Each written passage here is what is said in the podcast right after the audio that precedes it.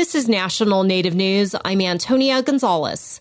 In Alaska's U.S. House race, Mary Peltola is ahead by a wide margin. She became the first Alaska Native person to serve in Congress after winning a special election this fall to fill out the remainder of the late Congressman Don Young's term.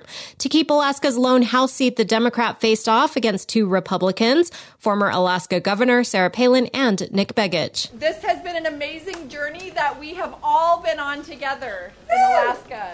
Under Alaska's new system of ranked choice voting, Peltola needs 50% to win. She'll likely need votes from those who ranked her as a second choice, a process she compares to traveling in Alaska. You go to the airport knowing full well it could be a five hour delay before you actually are wheels up. She has 47% of the vote. Sharice Davids Ho Chunk, who's one of the first Native American women to be elected to Congress in 2018, won a third term to represent Kansas. As Rhonda LeValdo reports, her win comes after her original district was reorganized. Winning about 55% of the vote, the race for the third district in Kansas had the same 2020 candidates Amanda Adkins, Republican, and Sharice Davids, Democrat. Tuesday's race was called by the Associated Press just after 10 p.m. New voting districts drawn by the Republican led legislature divided Kansas City, Kansas in half, costing Davids one of the areas where she performed best in 2020. It also brought majority of three heavily Republican counties to the third district. David says her campaign strategy was to talk to everyone in those counties to let them know where she stood.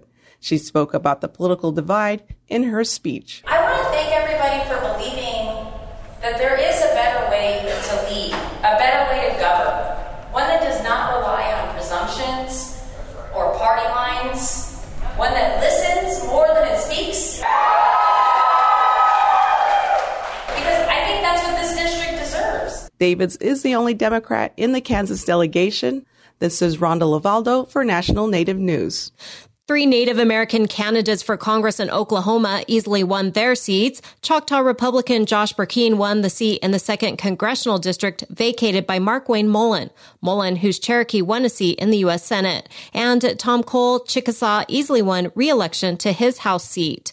Meanwhile, Republican Oklahoma incumbent Governor Kevin Stitt beat his Democratic challenger. He faced opposition from many of the state's tribes. Stitt, a citizen of the Cherokee Nation, has been at odds with tribes over a number of issues issues. Cherokee Nation Principal Chief Chuck Hoskin Jr. called Stitt the most anti-Indian governor in the state's history. Stitt said his election win is vindication that his agenda resonates with the state's residents. Oklahomans stated loud and clear today that they are proud of how far we've come.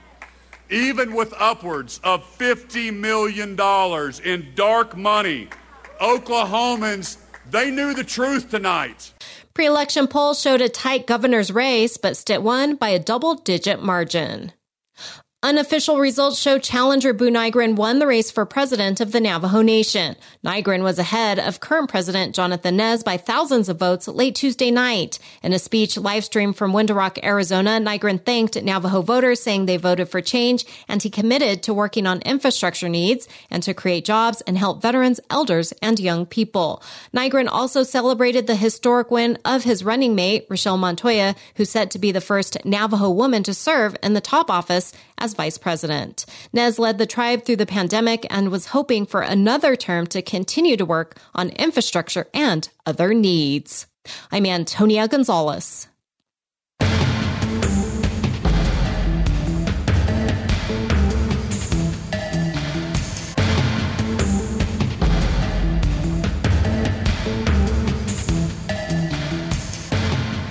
National Native News is produced by Koahnic Broadcast Corporation with funding by the Corporation for Public Broadcasting.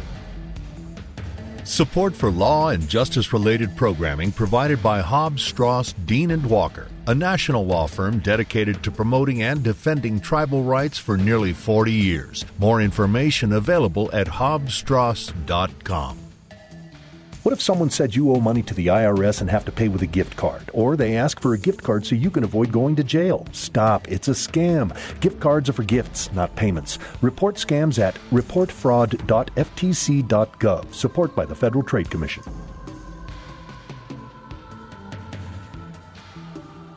Native Voice One, the Native American Radio Network.